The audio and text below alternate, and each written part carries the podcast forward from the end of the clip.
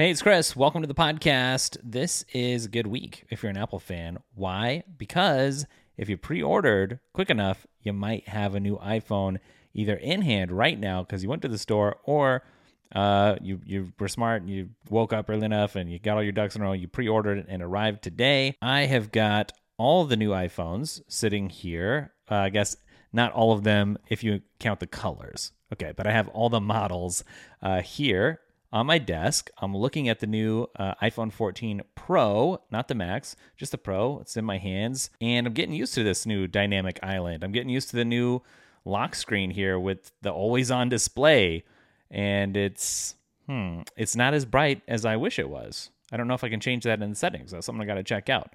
I'm getting used to iOS 16 still with the widgets on the lock screen. Obviously, not every wallpaper out there is going to work with those widgets because you can notice from the wallpapers that Apple chose to display in all the marketing materials and on the website and stuff this year that the widgets and the wallpaper they go together like a puzzle kind of.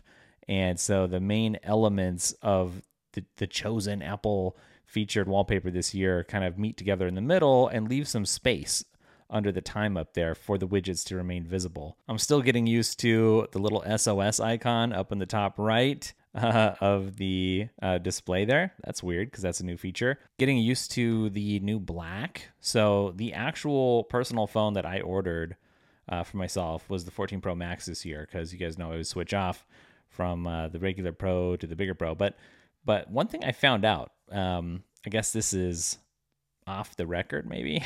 I don't know if it's supposed to be off the record or not. Uh, but from somewhere, I found out that this is the deepest black uh, for the Pro that's ever come out. So, what does that mean? I'm not really sure because it's not as black as some of the other black phones that I've seen. But on the Pro, I guess, with the Pro's particular finish, this is supposedly the, the deepest black that they've ever done, which is to say, uh, it's not pitch black. Um, you know, because it kind of had this matte finish on the back. It's not like jet black, but it's a nice black. I like it. I'm glad that I went with it this year. I do have the deep purple. I haven't even unboxed it yet.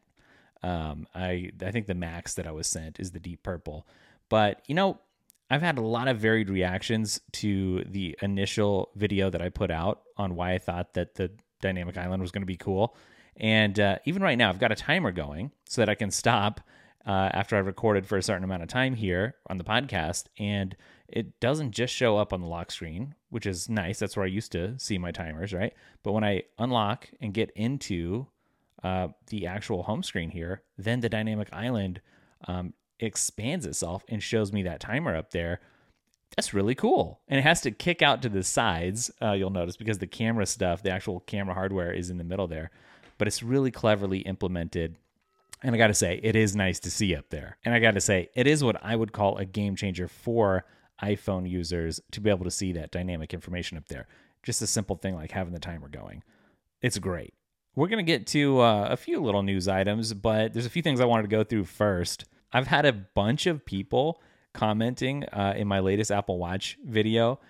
If you notice, there's a part in the video, you know, maybe you can notice the watch that I'm wearing otherwise in, in other parts of the video, which was the still the scan watch, the Horizon from Withings, which is kind of a traditional looking watch with some smart features. But there's one particular part in the video where I talk about shading the screen, how I've had to shade previous Apple Watches in a bright sunny spot so that I can see what's going on.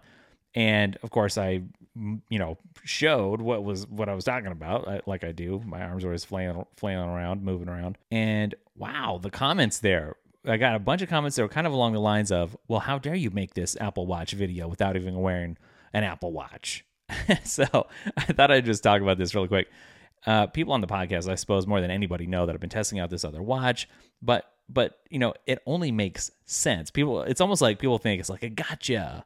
Apple dude who's supposed to be talking about Apple Watch, not wearing Apple Watch, but really, um, I'm being able to test out this other device so that as I'm waiting for my pre-order to show up, uh, I will have even more context to layer into my review that all the people who have only worn an Apple Watch in the last several years are not going to be able to have, right? That's kind of the whole point. I've been getting actually a lot of interesting comments this week, which, as I've told you before, always means that the videos are reaching a wider audience than just the usual subscribers, which is good. That usually happens when there's an event and, you know, people, there's a lot of search traffic coming in and stuff. But another funny comment that I got, and I've got a few others kind of along these lines, uh, people are talking about, well, why did he get this Ultra watch here? Well, one guy was like, he's like, you just got it because let's be honest, you wanted it and you could afford it. And I just wanted to point out this is my business, you know, and Apple didn't send me this watch. I, I went out and paid for it with my own money, which I think is actually the greatest possible scenario uh, if it was doable under all circumstances. But I told that that literally describes any purchase that anybody ever made, ever, or will ever make, or has ever made. You got something because you wanted it and could afford it. That is literally a purchase. That is all that is. I know what he was trying to say. All right, last comment, and then we're gonna move on because it's funny. Uh, somebody was like, uh, you know, so I mentioned one thing that you get when you get AirPods. You know, it's it's uh, the brand, it's an icon, but part of it is prestige. And uh, he was like, buying prestige, dude, that's the most dumb argument you could have made. To which I responded, it's not an argument, it's a fact. It's called brand, like Porsche versus Ford Apple versus all competitors. The other funny thing is like if somebody, you know, if somebody makes a, a rather uh, annoying but harmless comment, I'll leave it up, of course. But if it's just like an outright stupid comment, I don't let it live rent free on my YouTube channel. And that's what's really funny to me. People spend clearly all this time uh, trying to infuse their comments with uh, as much wit or what they would consider wit, or, you know, they're really going to make it painful you know, for me to read, or they're really gonna get me, or they're it's like they're gonna talk about me behind my back. They think uh, without me ever seeing it. it's like, do they really think I'm gonna let some crazy, uh, annoying, stupid comment stay? No, and then no one ever sees their hard work. So, does it sound like I'm a, a bit defensive today? If it is that way, it's probably because I drank way too much caffeine yesterday. I realized because I got a shipment of my favorite nitro that came in and I had way too much caffeine in my system, which meant that come time to go to sleep, I couldn't actually go to sleep. I was tired, I wanted to sleep, couldn't actually fall asleep. And so I didn't get very much sleep last night. So things are probably getting to me a little more than usual. Uh, I was going through some of my hats here the other day. Every now and then you see me wearing a hat. I haven't worn as many hats lately on the channel, but I do have a favorite hat and that hat is a black hat from a company called Brixton, from which I've ordered several different hats, not just like caps. They had like a almost like a cowboy looking like a sun hat, you know, kind of a thing that I get sometimes if I'm doing like some yard work, you know, watering the landscaping or something, you know, like uh, then I'll wear that out there. But I realized I was looking at all my hats, and I got hats, you know, from like Apple events, various other like sports teams hats, you know. I realize there's no other hat out there, and this is not sponsored, I'm just telling you, that compares to that black Brixton hat. Even some of the other hats from Brixton. I don't know if you ever had this, and it's not just with hats, but like sometimes you find this one product that you really like, and even from this one brand, you can try something else from that brand, and it's not even as good. Like it just doesn't fit quite as right, even though you would think they would all be the same. It that just doesn't happen all the time, and that's like with this hats. I love that hat; is my favorite hat it's getting like too worn. I'm about to get rid of it and order another one.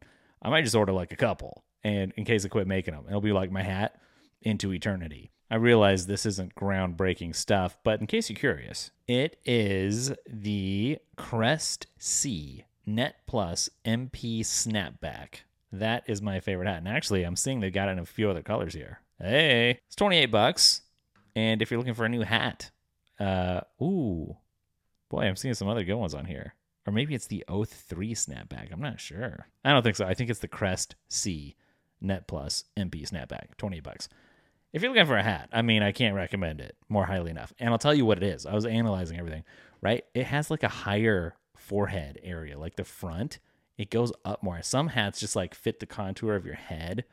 And I realized that I don't like the way that those look, at least on me. And that is what makes this hat so great it's why, I guess subconsciously, I kept picking it over all other hats. And let me tell you, there was a deep stable of hats, and many hats were jealous that they didn't get to go on the channel.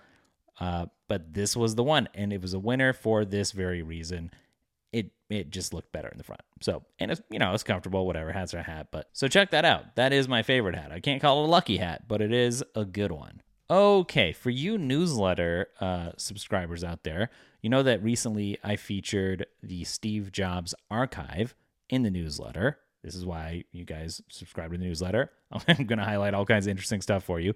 But I thought, you know, like it merited not just a quick little link in a newsletter, but like a little bit more of a discussion because it's a really fascinating thing. So recently, um, Laurene Powell Jobs and uh, Cook and somebody else all sat down and they recorded like a little video about what this thing was and why it existed. And if you haven't seen it yet, it's stevejobsarchive.com.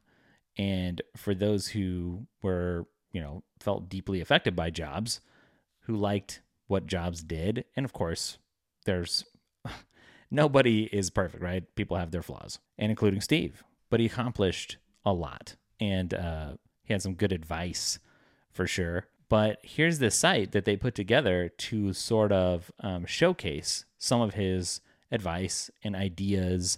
So there's like uh, his famous quote from uh, "Make something wonderful and put it out there" from an internal meeting at Steve. Uh, sorry, at Steve Jobs headquarters. That's what I was going to say at Apple, and you can see that quote. It's from 2007. You can see the video actually that goes with it. Um, there's his famous commencement address at Stanford. Of course, you can see this on YouTube too, but you you get more out of it when you look here on the site. It's all in one place, and it's really nicely designed. You know, of course, like a, a an Apple product would be. There's even uh, from 1997 Steve's voiceover for the Think Different campaign, talking about pushing the human race forward. It's just a really, really interesting uh, archive of all of Steve Jobs' most interesting stuff, and and it's going to turn into more, I believe.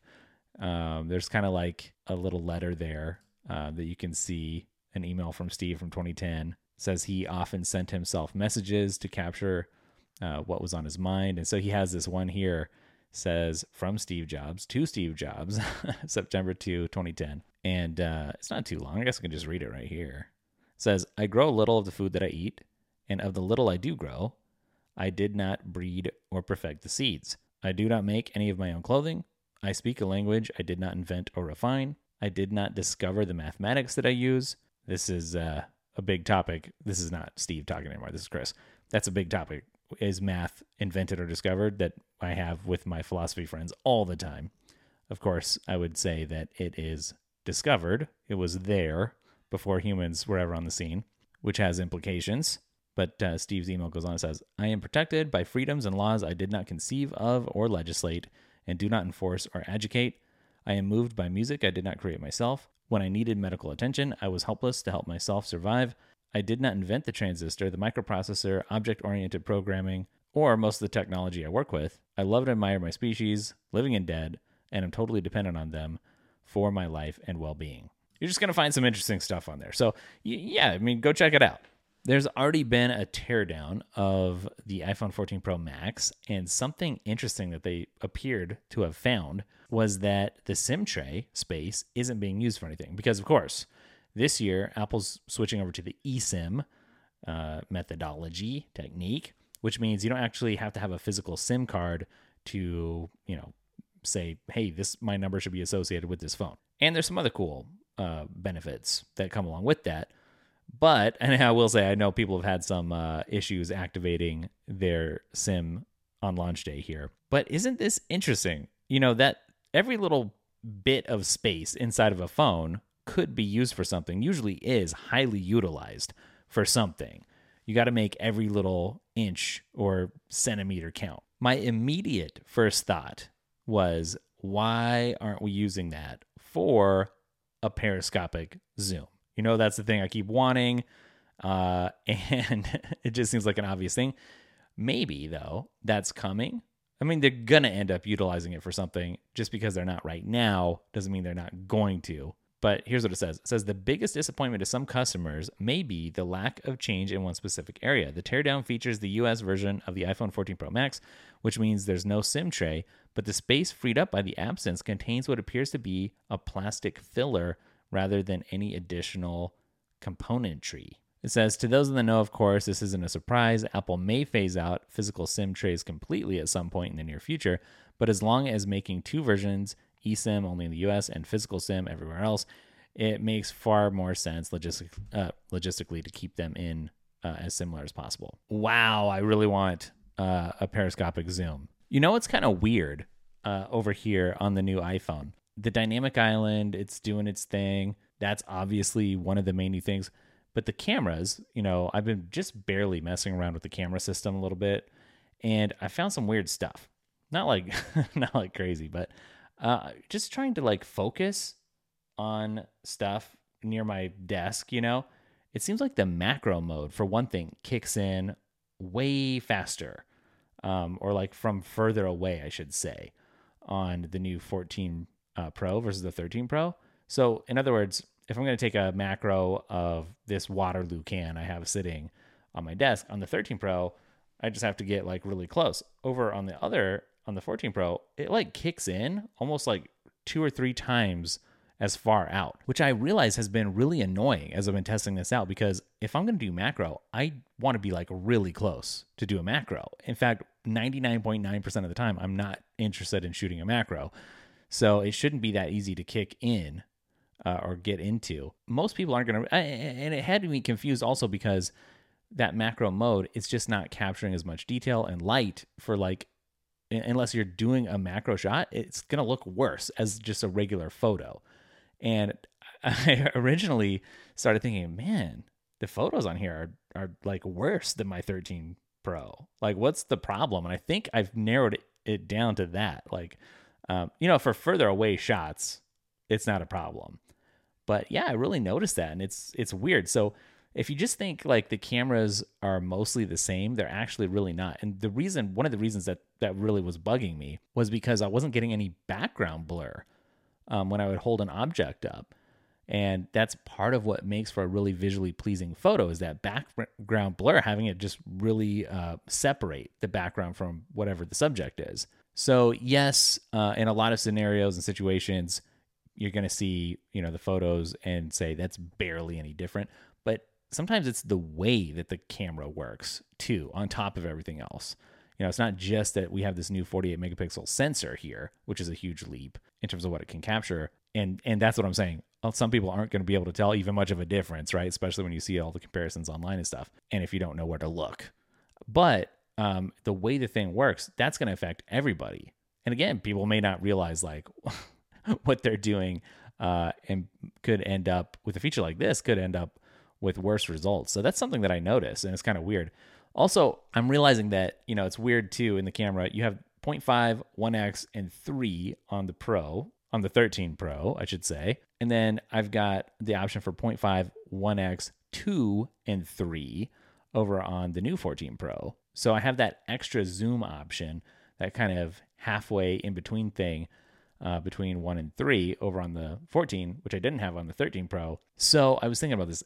I do get more in terms of like options. It's a new option. That's more than I had before, but it's not more in terms of closer. So it's kind of a weird more to have for the camera. Like it's nice for framing, I guess, and you can simulate it over on the 13 because if you uh, hold down and start rotating left or right, you can zoom to get that uh, two. It's not as clean or as good, but you can do it. So that's weird. Um, just an interesting observation. And then also, I've been playing around with the action mode. That was one of the top things that I wanted to try. And one disappointment that I've had with that so far indoors is that there's just a little bit more grain in there than I would have wanted. Um, so for like, I guess for for non-professional type people, maybe they're not going to care. Um, but in the way that the cinematic mode was kind of disappointing when it launched. Um, I'm a little just, you know, if you're outdoors, like Apple always shows the stuff in the best possible conditions. If you're outdoors and you're running around and it's well lit on a sunny day, it's going to look really cool, right? But um, inside, there's plenty of, of reasons you might want to stabilize some footage inside. Yeah, it wasn't looking as good. But again, with the cinematic, you know, when that debuted, it was it was uh, not the best. That's seen some improvements. Um, and now we're getting a few upgrades there too. You know, that's improved. So hopefully the action mode's also going to have some improvements as well. But it is weird. You can tell developers um, are still kind of getting used to things. Uh, you know, I've got there's one game that I play every now and then from Apple Arcade, and you know the the dynamic uh, island pokes down into the the top of some of the interface a little bit where the notch didn't. Um, so there's going to have to be little tweaks and adjustments here and there. And even as my timer is winding down here and I'm looking at it up in the dynamic island up there, um, it's clear Apple's going to need to tighten some things up too because, um, you know, 107 here, 6, 105, uh, as it's ticking down, I mean, it's just brushing right up against the edge of the island and that doesn't look good. Coming from a design background, that just there's no room to breathe over there. It feels really smashed, very un-Apple like actually. So that's kind of weird. That needs to get tweaked and tightened up. So I'm um, uh, more than knee deep in uh, my Shopify experience and endeavor here. That has been such a frustrating thing.